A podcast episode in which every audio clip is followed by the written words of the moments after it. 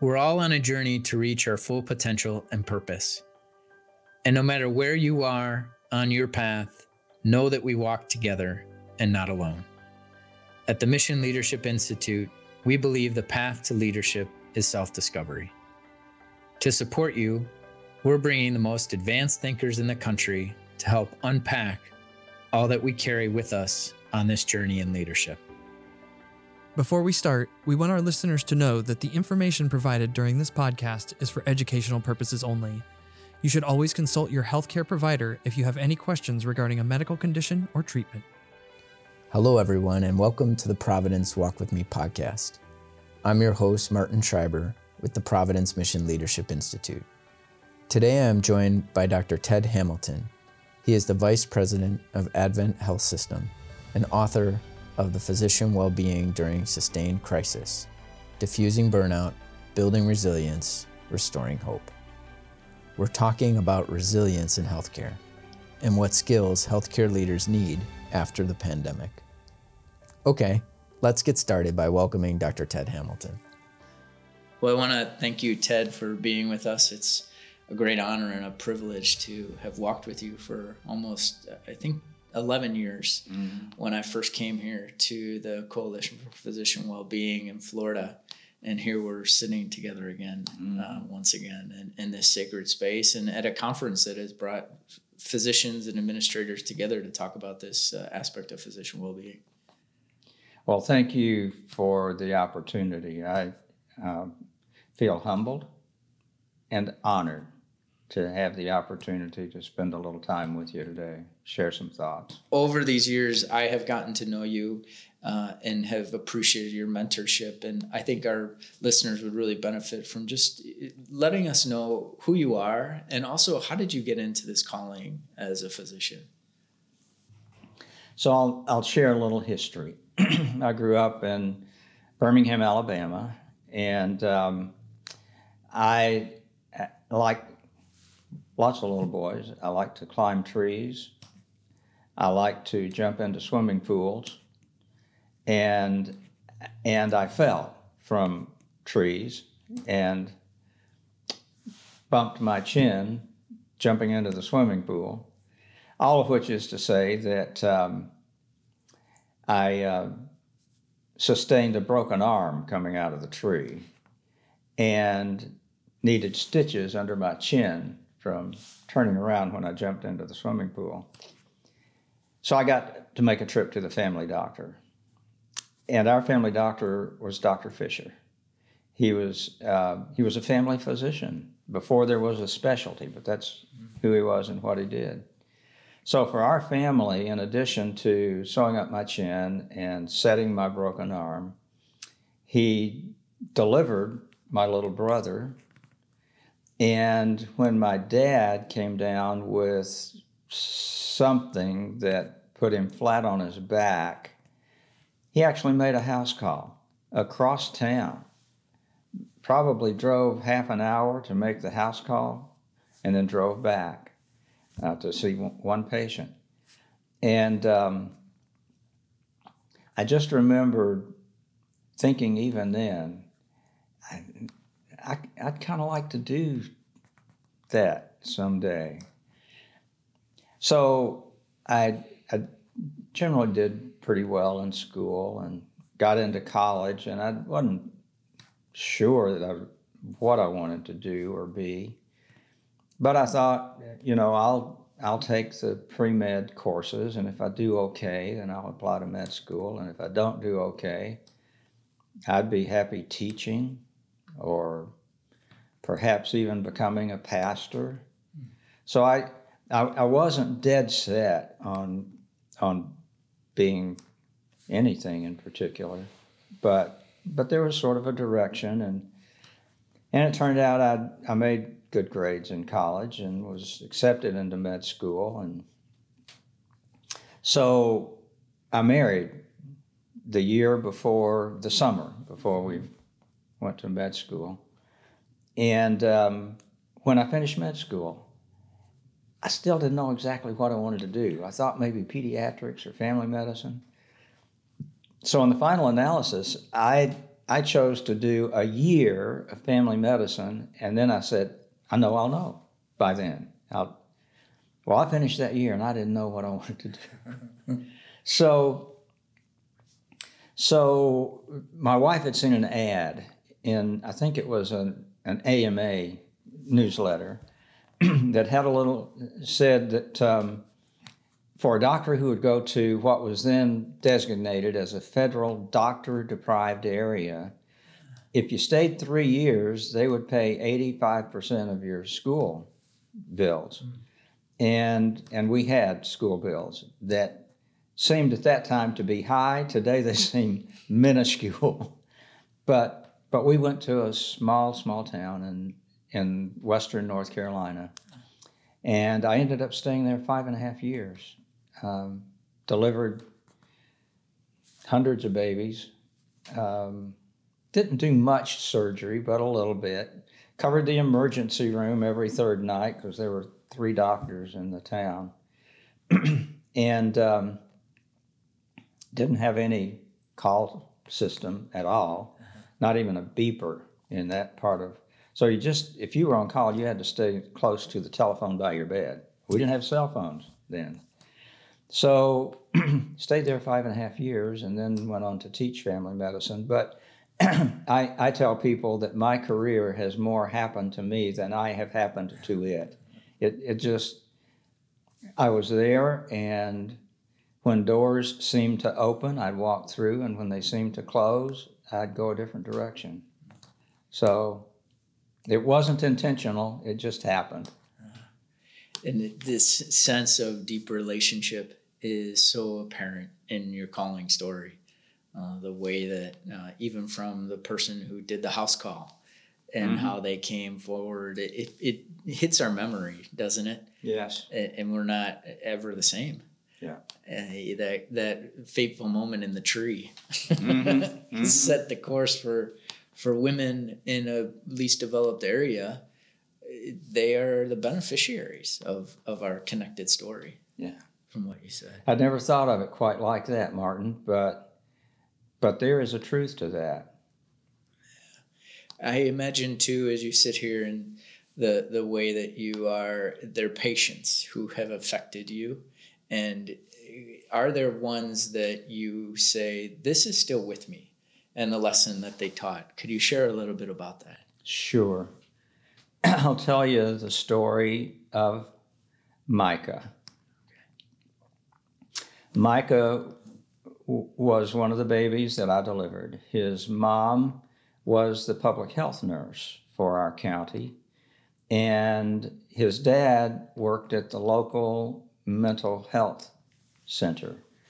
And I had, um, I, I, rarely left the office, but um, I knew that his mom was not quite due and and my wife and I took a rare weekend to Panama City Beach in Florida. I'd only been there a day when I got a phone call saying uh, she's gone into labor, which was early, perhaps a month early. And I got on an airplane and flew from Panama City to Atlanta. In Atlanta, a private pilot from our little town flew down, picked me up, and took me to North Carolina. And and the baby was born. Within within a day or so, it was clear that something was wrong. He was kind of blue and he wasn't thriving. Weighed about five pounds, so you know, you'd have thought that he would have done okay. So we we transferred him to Asheville, North Carolina, and and they watched him in the ICU for a few days, and then said, you know, he seems to be doing better, and sent him back. But he got worse when he got back, and we sent him to um, Emory University in Atlanta, and they diagnosed a rare heart defect, which would at some point require surgery if he could survive to be big enough to withstand surgery. Long story short, Micah um, was in the pediatric intensive care unit at Emory for maybe two months. And and then it came the time that the doctors said, you know, we we can't save him. So I drove down. I had a van. I drove down to Atlanta with his parents and with his mother's sister. And we went into the intensive care unit and said goodbye to Micah over tears. And they turned off the life support. And within five minutes, he was gone. So we wrapped him in a, his body in a blanket and we drove the three hours or so back to our little town in North Carolina. And three days or so later, we buried him. There was much to be learned from that, but among the things that that I learned were that as a physician, who you are is as important as what you know.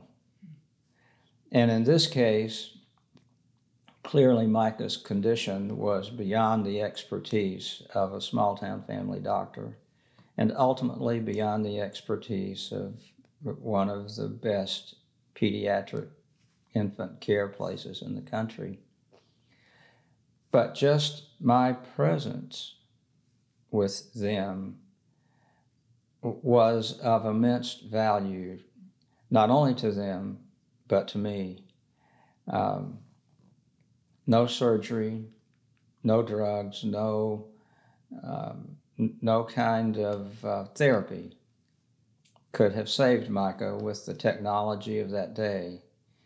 But, but living through that experience brought his parents and me closer in a way that that nothing else could have done.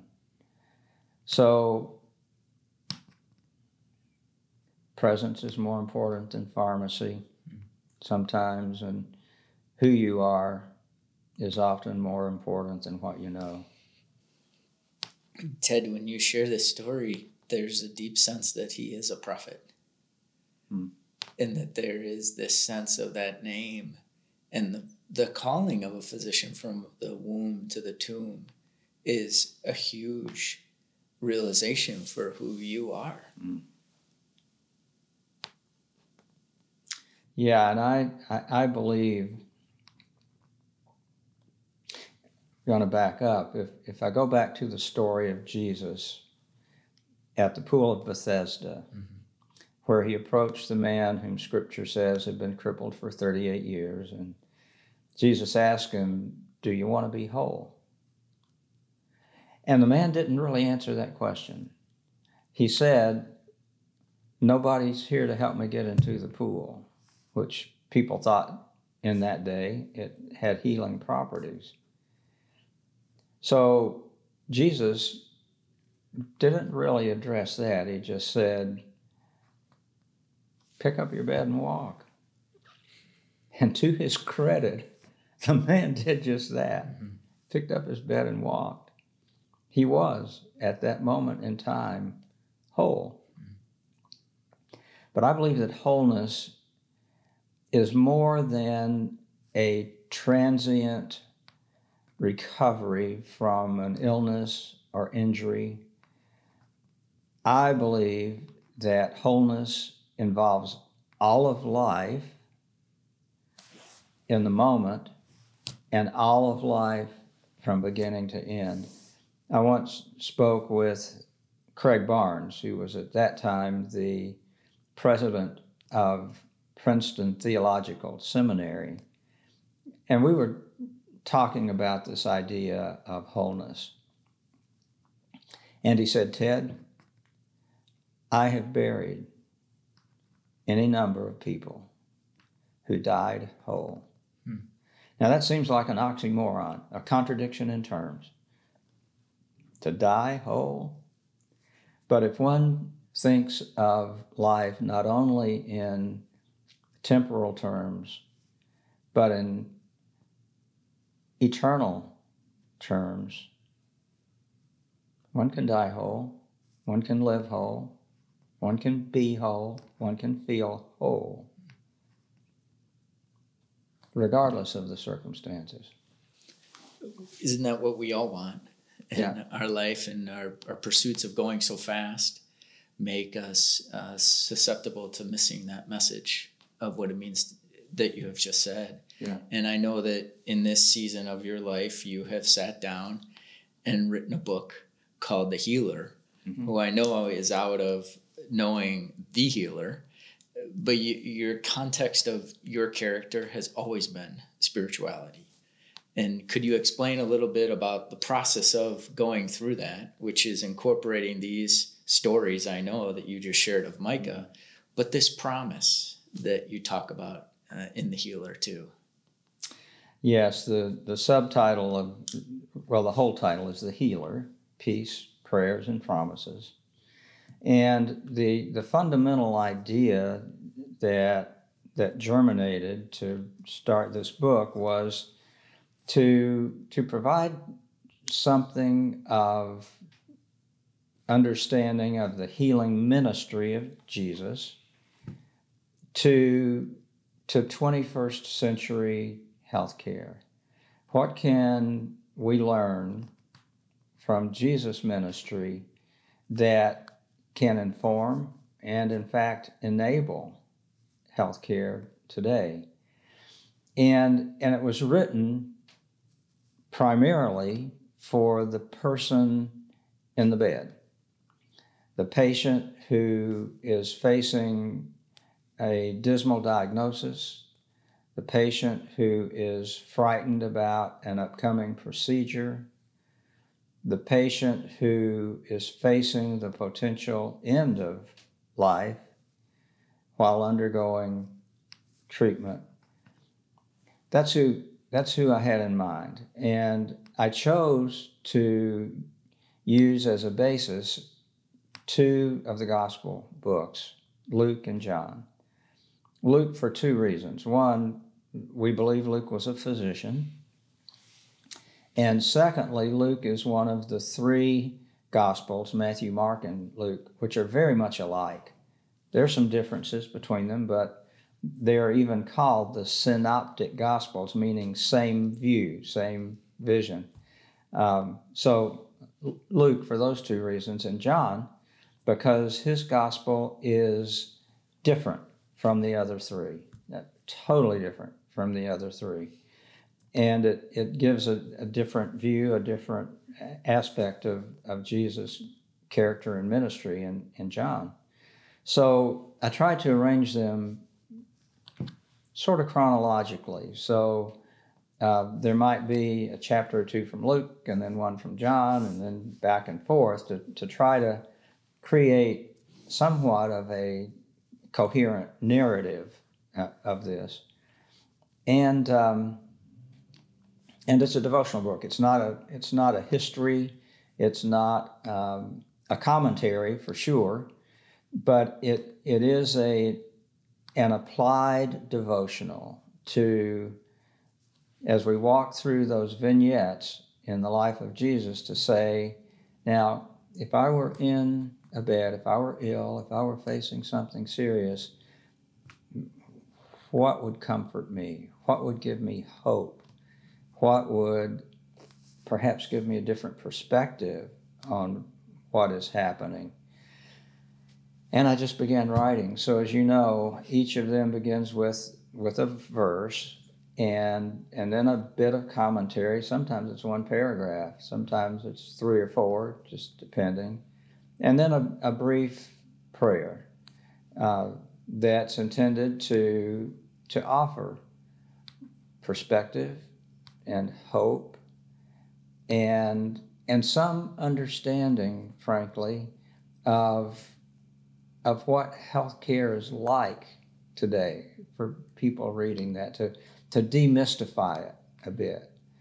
So so the book came out in I don't know maybe February or so of, of this year, and the honest truth is I'm better at writing than I am at selling. Yeah.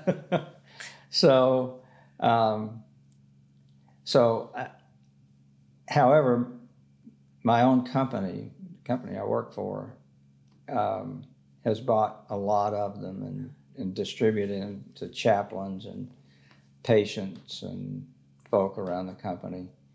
But now, as I'm, as you know, considering retirement soon, um, I'm looking forward to having time to, to look at disseminating the book more widely.